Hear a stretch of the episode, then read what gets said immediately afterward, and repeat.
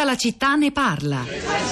Ne ho parlato oggi eh, e anche lungamente abbiamo conversato. È, sicuramente un timido, uno che adopera con attenzione le parole, non sbragola le, le parole così tanto per, ed è una persona eh, intelligente, molto intelligente, eh, sottile, mh, con grande ironia Oggi è proprio il che fare, come muoversi.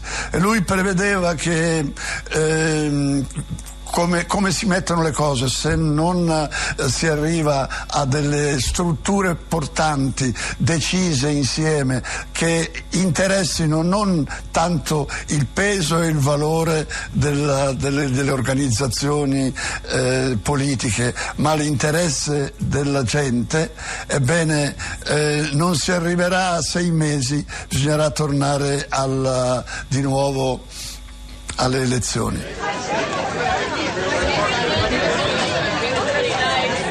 E questa era la voce inconfondibile di Dario Fo che ha parlato molto anche ieri per salutare quello che è stato un, un amico, eh, un compagno di strada addirittura in questi ultimi anni. Questa è una registrazione un, del 2013, subito dopo l'uscita di quel libro citato già in precedenza, poi dell'editore Chiarletteri, Il Grillo canta sempre al tramonto, firmato da un dialogo, insomma una conversazione tra Fo Casaleggio e, e Beppe Grillo di cui potete ritrovare anche un breve estratto sul, um, sul nostro blog. Nel frattempo un sacco di messaggi messaggi interessanti, immagino, altrettanto anche sui social network, Rosa Polacco. Pietro, buongiorno, è sui social network, insomma, nel senso no. che lo sappiamo, sì, naturalmente quando ieri mattina, ormai circa 24 ore fa, era arrivata la notizia, per molte ore non si è parlato d'altro, ehm, se dobbiamo valutare l'importanza di un fatto fatto dal numero di commenti, di post, di Twitter, eccetera, sicuramente è stato un fatto considerato molto molto importante. Però lo sappiamo, la rete, i social soprattutto sono estremamente volubili e quindi dopo qualche ora l'attenzione scema. Questo lo dico perché insomma questa mattina scorrendo home, bacheche di Facebook e timeline, timeline di Twitter di Casaleggio già non si trova mh, traccia, insomma, sono, c'è, c'è poco, pochissimo, ma naturalmente basta tornare indietro di pochi clic, diciamo di, di poche ore per uh, trovare una grande quantità di discussione, di confronto, di polemica, anche queste non mancano mai sui social network e di testimonianze, ricordi, interviste, video contributi, insomma molto, moltissimo materiale utile rimetterlo insieme, vedere quello che è stato postato e condiviso sulla nostra bacheca di Facebook della città di Radio 3 e poi naturalmente anche sul blog eh, più tardi dopo le 11 e già adesso potete vedere molti materiali. Sulla nostra bacheca per un, questa mattina i primi commenti che sono arrivati al post di lancio di questa puntata erano quelli di Nino e Giuliana. Entrambi argomentano due posizioni interessanti e articolati. Nino scrive: Non so se per l'opinione pubblica si possa distinguere l'intimità del pianto dei propri morti da analisi politiche di dominio pubblico che hanno investito gli scomparsi. Per me sì, ed è chiaramente sulla seconda che mi pronuncio. L'idea di Casaleggio, senza voler polemizzare, si è strutturata sull'annullamento delle differenze ideologiche preesistenti, senza tener conto di costruirne un'altra, e nel potenziamento della rete come spazio di opposizione, ma di eccezionale controllo della società. Due errori di analisi forgiati sul populismo giovanilista, velatamente di vecchio stampo. Confinare all'era dei dinosauri il contrasto e le differenze tra la destra e la sinistra è un'operazione equivalente alla rottamazione, priva di ragioni logiche, ma un'idea seduttiva, funzionale a minare quel bene sedimentato dalle buone politiche insito nelle visioni filosofiche dell'organizzazione sociale. Ed ecco il um, commento di Giuliana, eh, provo a sintetizzare. Dice prima il doveroso rispetto per la morte, il rammarico per la malattia e il dolore dei suoi cari. Questo um, è importante dirlo quando si parla di social, non è sempre così scontata l'attenzione anche a queste forme eh, di rispetto. Eh, poi Giuliana prosegue, era un manager anche discusso, aveva avuto problemi in telecom, ma adesso sembra che tutti abbiano amnesia a riguardo. La Casaleggio Associati nasce per motivi imprenditoriali, la sua intelligenza di capire che ormai la sinistra residua era ormai fallimentare e che un movimento popolare avrebbe vu- eh, potuto far convogliare le rabbie e le frustrazioni di una cittadinanza oppressa dal ventennio berlusconiano in qualcosa di nuovo, lo ha reso illuminato e scaltro. Ci sono senz'altro idee che fanno parte dell'ideologia dei movimenti anti nuclearisti, eccetera, degli anni 70, che ormai quei brandelli di sinistra smembrata poco sapevano divulgare e sostenere. Le posizioni di Casaleggio su finanza, le discriminazioni sociali e le immigrazioni mi sembrano poco discusse e anche conservatrici. Ad oggi, conclude Giuliana, nel movimento ci sono alcune persone degne, scarsa democrazia interna e lotta tra potenziali eredi. Questa sarà la scommessa. Passare il tempo a epurare i dissidenti e rendere verticistico l'organigramma di quelli che davvero comandano nel movimento non me lo farà rammentare come un uomo di sinistra, anzi. Allora ci sono Alberto, Stefano e Pino collegati con noi. Alberto, buongiorno. Buongiorno a lei. Benvenuto.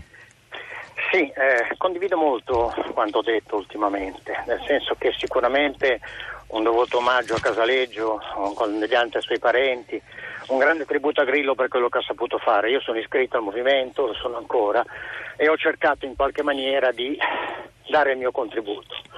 Purtroppo questo non è affatto facile, mancano de- elementi di democrazia interna oggettivi, la piattaforma è fatta in una maniera che non si riesce a eh, instaurare un dialogo, in alternativa il movimento funziona abbastanza bene nel locale dove si riesce in qualche maniera a portare avanti delle istanze. Io spero che questa, questo, evento sicuramente voluttuoso consenta una svolta, consenta al movimento di diventare quello che può essere, perché io in questo panorama politico lo, lo, lo, diciamo, lo configuro come un'unica, con una grande speranza. È possibile davvero, lei che il movimento lo conosce, che davvero mh, venuta meno la figura del leader centrale, il guru, l'ispiratore, il burattinaio, a seconda di come lo si voglia leggere interpretare, il potere possa davvero spostarsi più a livello locale e quindi assumere le dinamiche che ha a livello locale oggi? Eh, dipende molto da chi eh, gestirà la piattaforma, dipende molto dallo staff e dalla volontà di chi vorrà effettivamente eh, realizzare questa democrazia. Però è possibile secondo lei, beh del resto? È altrimenti... auspicabile, è difficile dire se è possibile, perché io capisco anche che ci sono tanti dei problemi da, da, gestire, in quanto ci sono una molteplicità di cose che rendono pericoloso ogni, ogni, ogni, mossa che si possa fare. Però credo che sia venuto il momento di correre dei rischi, se no si rimarrà nelle, nelle speranze e basta. Alberto, ascoltatore, attivista del Movimento 5 Stelle, grazie. Stefano, buongiorno, benvenuto. Buongiorno e grazie a voi per avermi invitato. Sì, eh, beh, intanto quello che si può dire di Casaleggio e che da adesso in poi potremo solo leggere quello che lui ha scritto, nel senso che la sua da, da, da, da ieri diventa una testimonianza, questo senza alcuna polemica, senza fare riferimento. Una volta eh, si sarebbero lette le opere. Per quanto riguarda invece il rapporto che c'è tra diciamo, lo staff eh, e la testa del Movimento 5 Stelle, i militanti e la politica, a parte la curiosa battuta che io sento parlare molti, molti militanti e gli dico guardate che eh, voi vi rifiutate di comportarvi come un partito, ma questo è uno Stato eh, che prevede solo ed esclusivamente la, la, partecipazione dei partiti, della forma partito al governo no? e quindi dovete prenderne atto.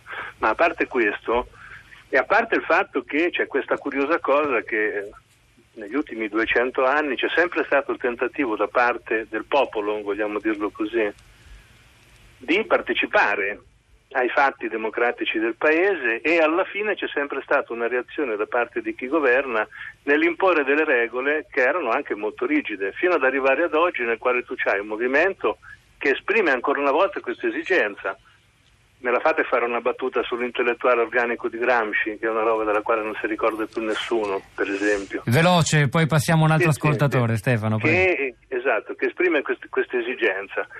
Noi siamo arrivati in una situazione curiosa, abbiamo, eh, abbiamo opinioni che vengono espresse su un mondo che è quello del web, dove c'è tanto rumore e dove si fa poca sintesi.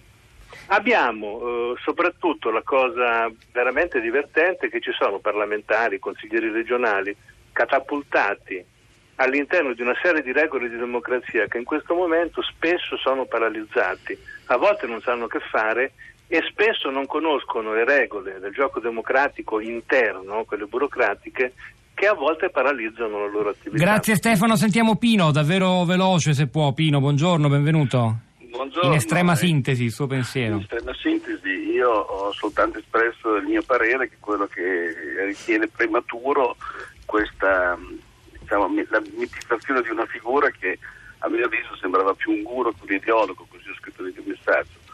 Io penso che sarebbe opportuno aspettare e vedere che cosa succederà al movimento che mi sembra nato Ma chi l'ha, chi l'ha mitizzato? L'abbiamo mitizzato noi secondo lei stamattina? Ma secondo me tutto quello che è stato detto sembrava di parlare di qualcuno che avesse fatto chissà quali imprese. No, è interessante perché lei dice questo e anche altri, c'è chi dice lo paragonate a Gramsci oppure a grandi filosofi come Foucault e Derrida e altri invece che dice che lo abbiamo dilaniato come sciacalli a avvoltoi, quindi punti di vista molto diversi. Pino, la ringrazio, raccogliamo anche il suo spunto, Rosa.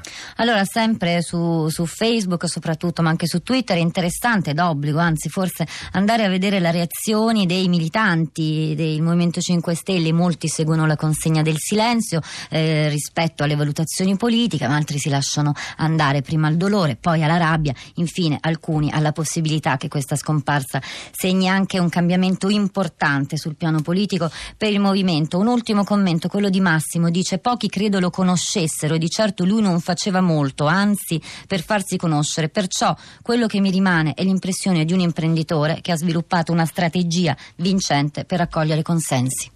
Mistero, zona d'ombra, scrive Salvatore, le rivoluzioni non si comprendono mai in tempo reale o non si vogliono comprendere. Fino a ieri è stato detto di tutto su Casaleggio, oggi tutti a fare i commenti, ma della gente onesta che vota 5 Stelle, voi che ne pensate? Salvatore chiudiamo con questo messaggio la puntata di oggi, eh, però non, non, finiamo qui perché continuiamo ad arricchire il nostro blog, la città di radio3.blog.rai.it di materiali per approfondire, per capire di più di questa figura politica, del suo lascito politico e culturale ad un tempo. Dunque continuate a seguirci anche online. Nel momento di Luigi Spinola è al microfono di Radio Tremondo, alle 11.30 verrà Radio 3 Scienza. C'era Alessandro Cesolini alla parte tecnica, Piero Pugliese alla regia, Pietro del Soldai Rosa Polacco a questi microfoni. Cristina Faloci, Florinda Fiamma, la nostra curatrice Cristiana Castellotti vi salutano, ci sentiamo domattina alle 10.